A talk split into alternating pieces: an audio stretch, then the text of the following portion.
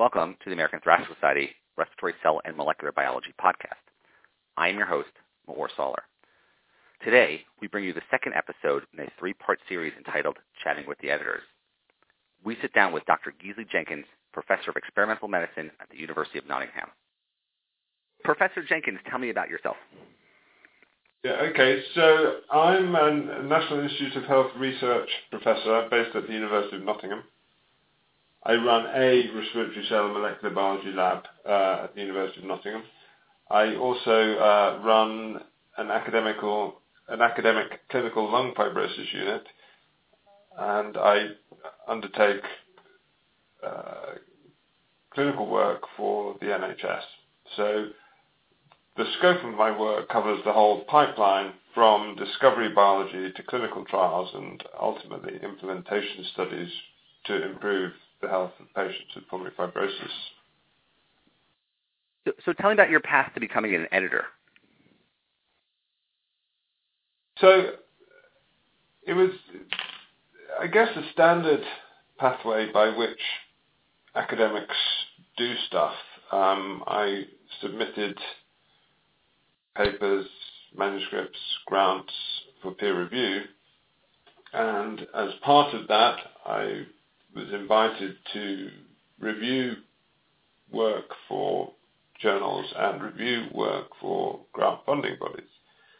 And indeed, I remember at a meeting, I was asked to judge a poster competition many years ago, and uh, I asked some questions and made some decisions, and, and, and an editor-in-chief uh, from the Red Journal at the time was there and suggested that I would be good at doing this for the Red Journal, and so I was invited onto the editorial board.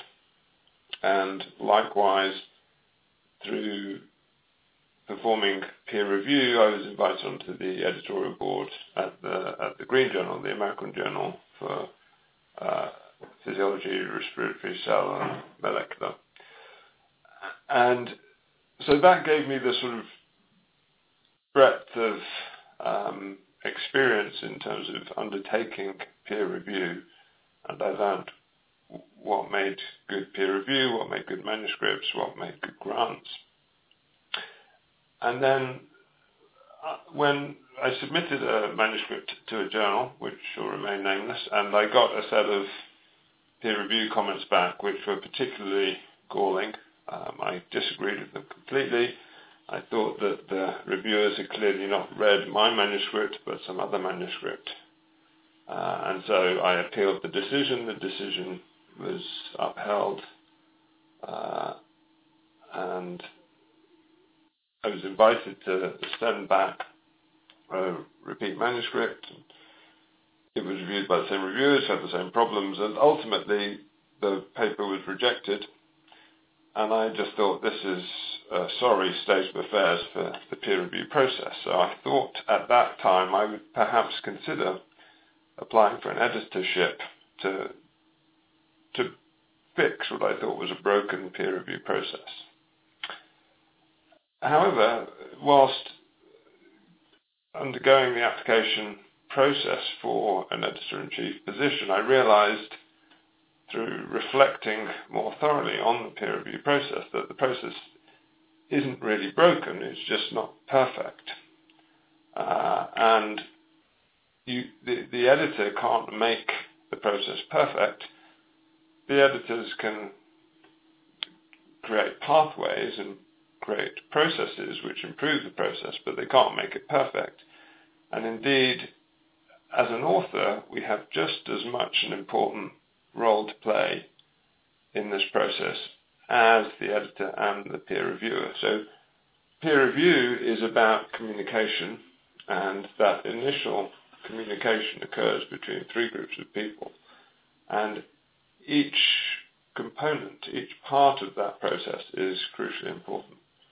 Um, and so uh, as I reflected on this, I came up with some strategies which I thought might help the process, uh, and then applied for a job. And the uh, the publishers and the people who were interviewing and my editors in chief uh, agreed with this process and we, we were appointed.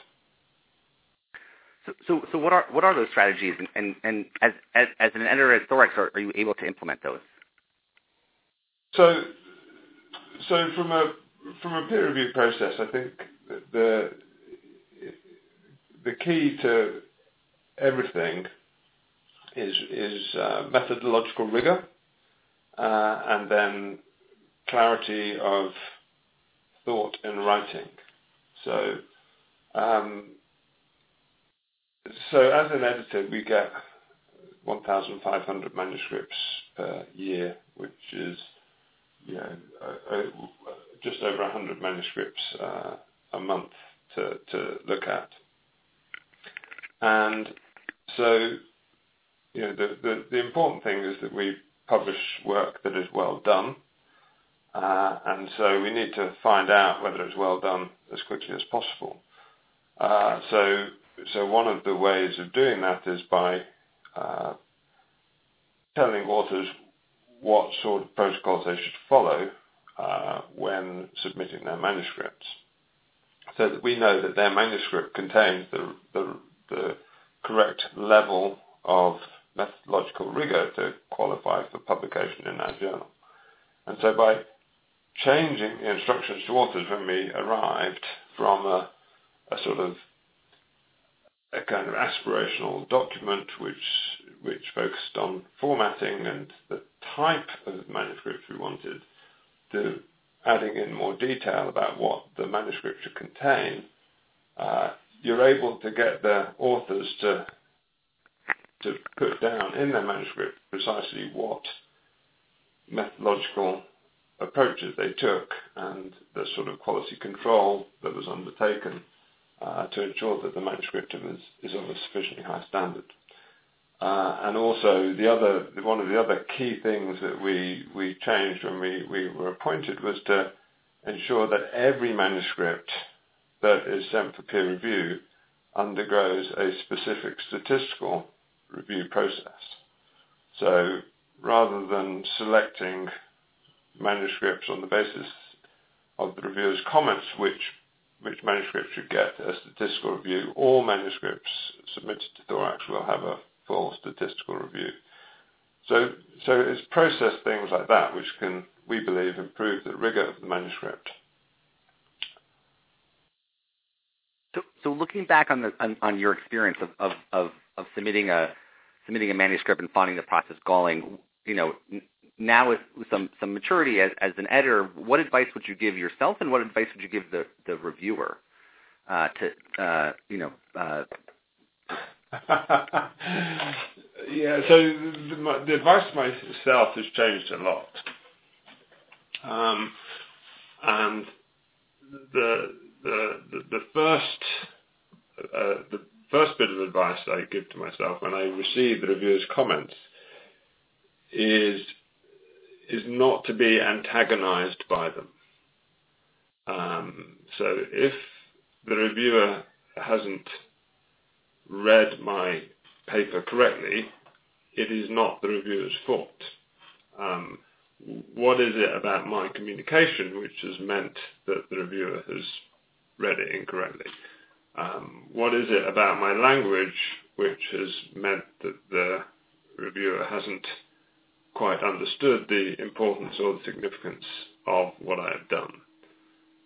So I take now I take much more ownership of the reviewer's comments than I previously did, where I was much more passive about it. I, I write a manuscript, the reviewer hates it, uh, and I just blame the reviewer for being stupid. Where now it's completely the other way around. It's what is it about the work that I have written which hasn't got the message across?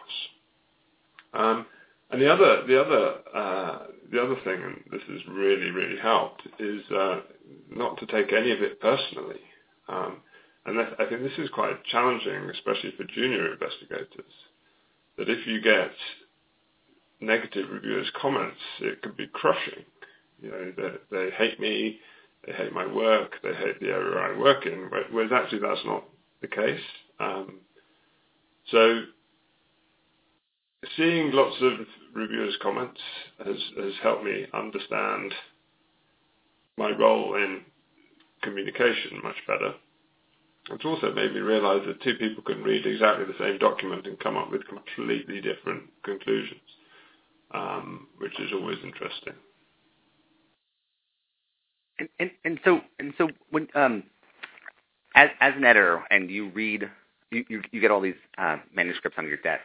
How do you decide which manuscripts you're going to pass on to your to, to reviewers uh, to read more more more detail?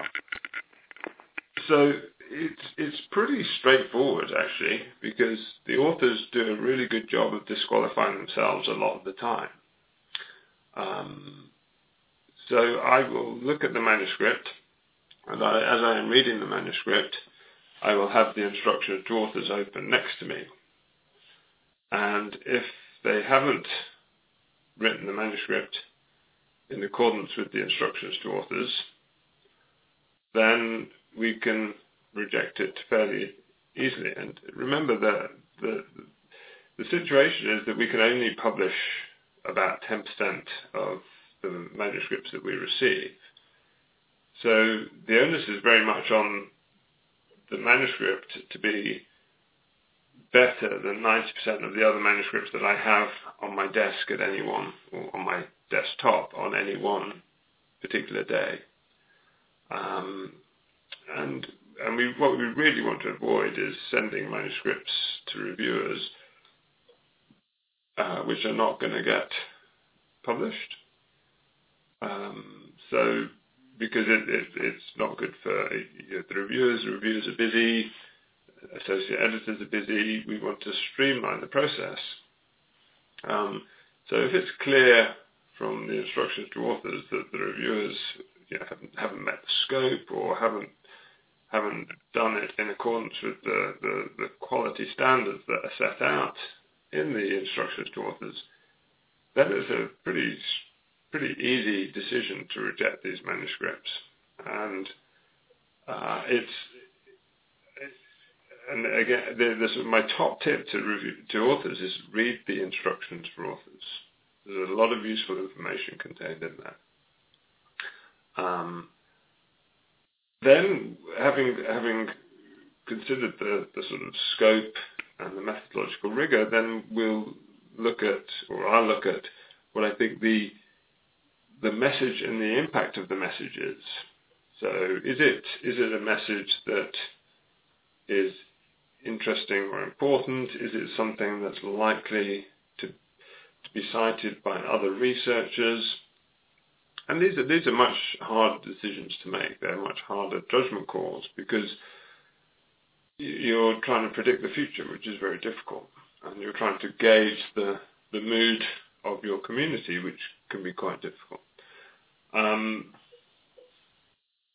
and that's where the, the, the associate editor's expertise and the reviewer's expertise becomes more and more important because obviously I, I, I may have an in-depth uh, knowledge and up-to-date knowledge of areas of my field, but I can't cover the whole spectrum.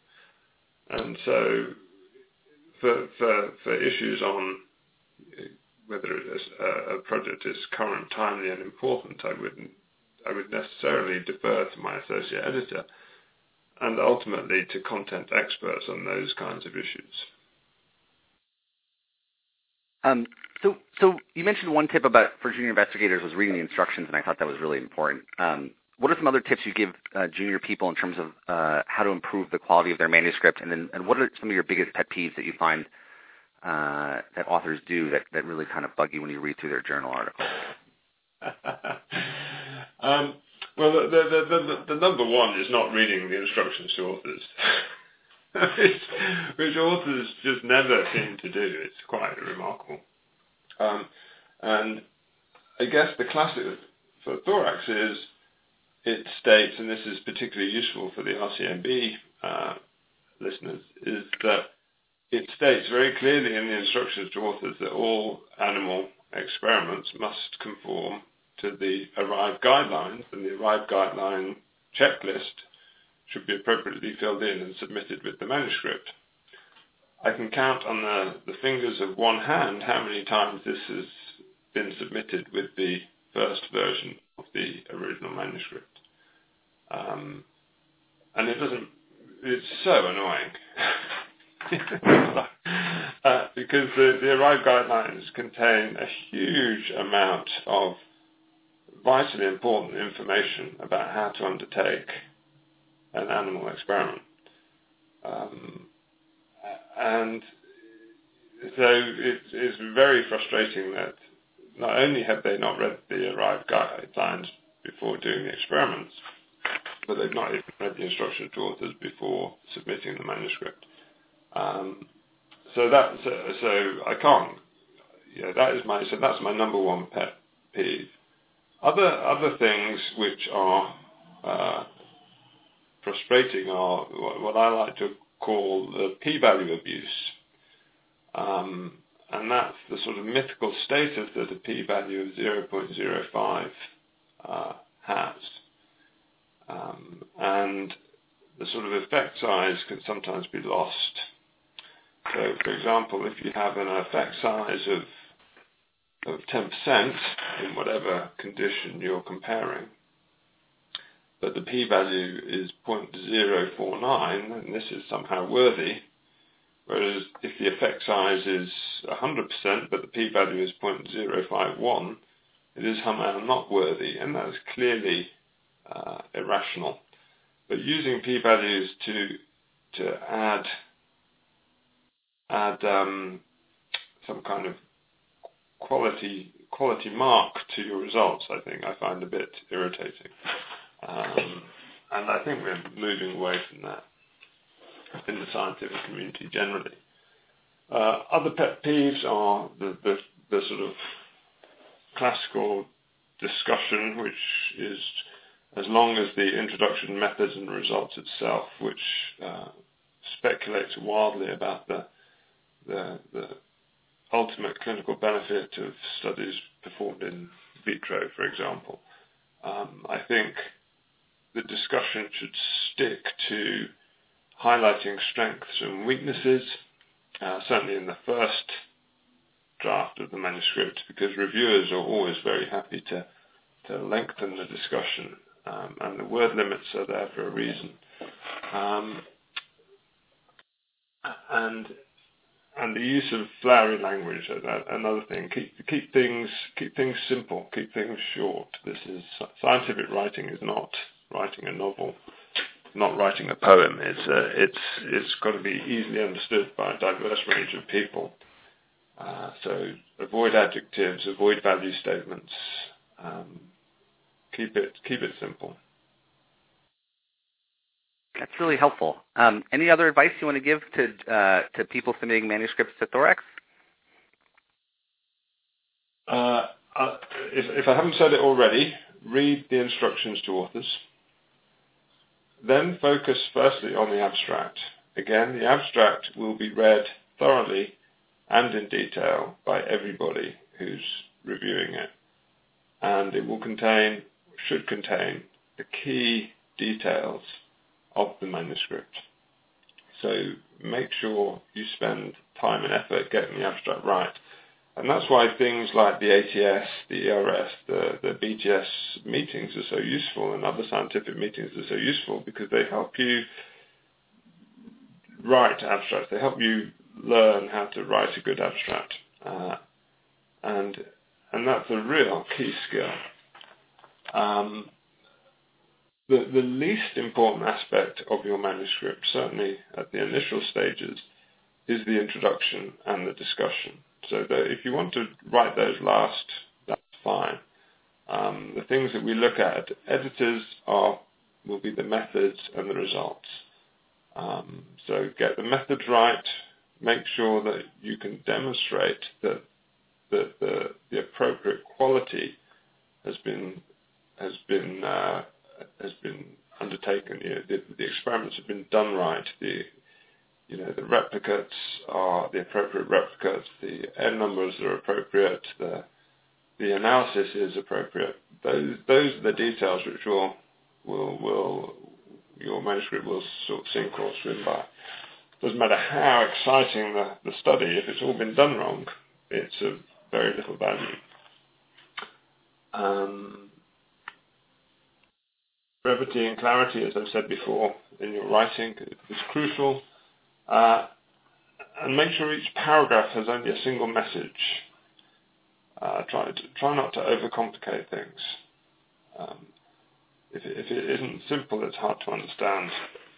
And if it's hard to understand, the chance that someone in the review process is going to misinterpret it is much higher. Um, so yeah, those are those are my sort of key tips. No, those are those are great and really practical. Um, any other final parting thoughts? Um,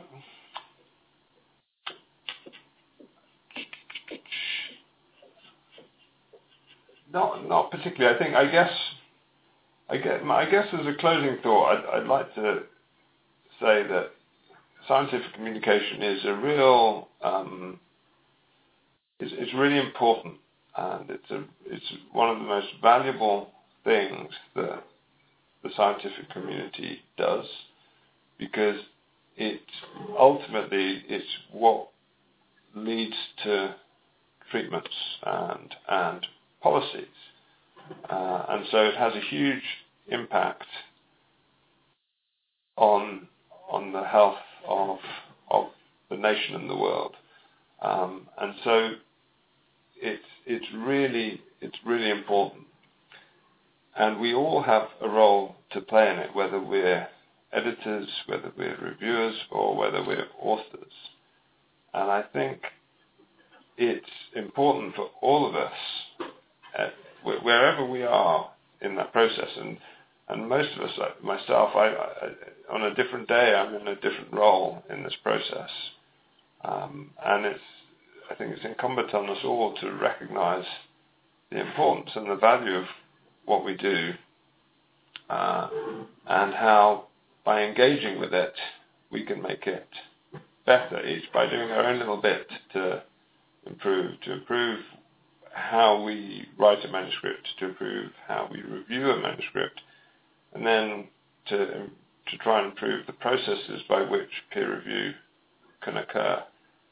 And that leads to better data, better science, better treatments, and better outcomes for everybody. Well, Dr. Jenkins, this has been great. Thank you so much for your time and, and sitting down to talk with us. No, it's been fun. I hope it's of value. Thank you for joining us on this podcast. Tune in next time when we interview Professors Oliver Eickelberg and Paul Schumacker.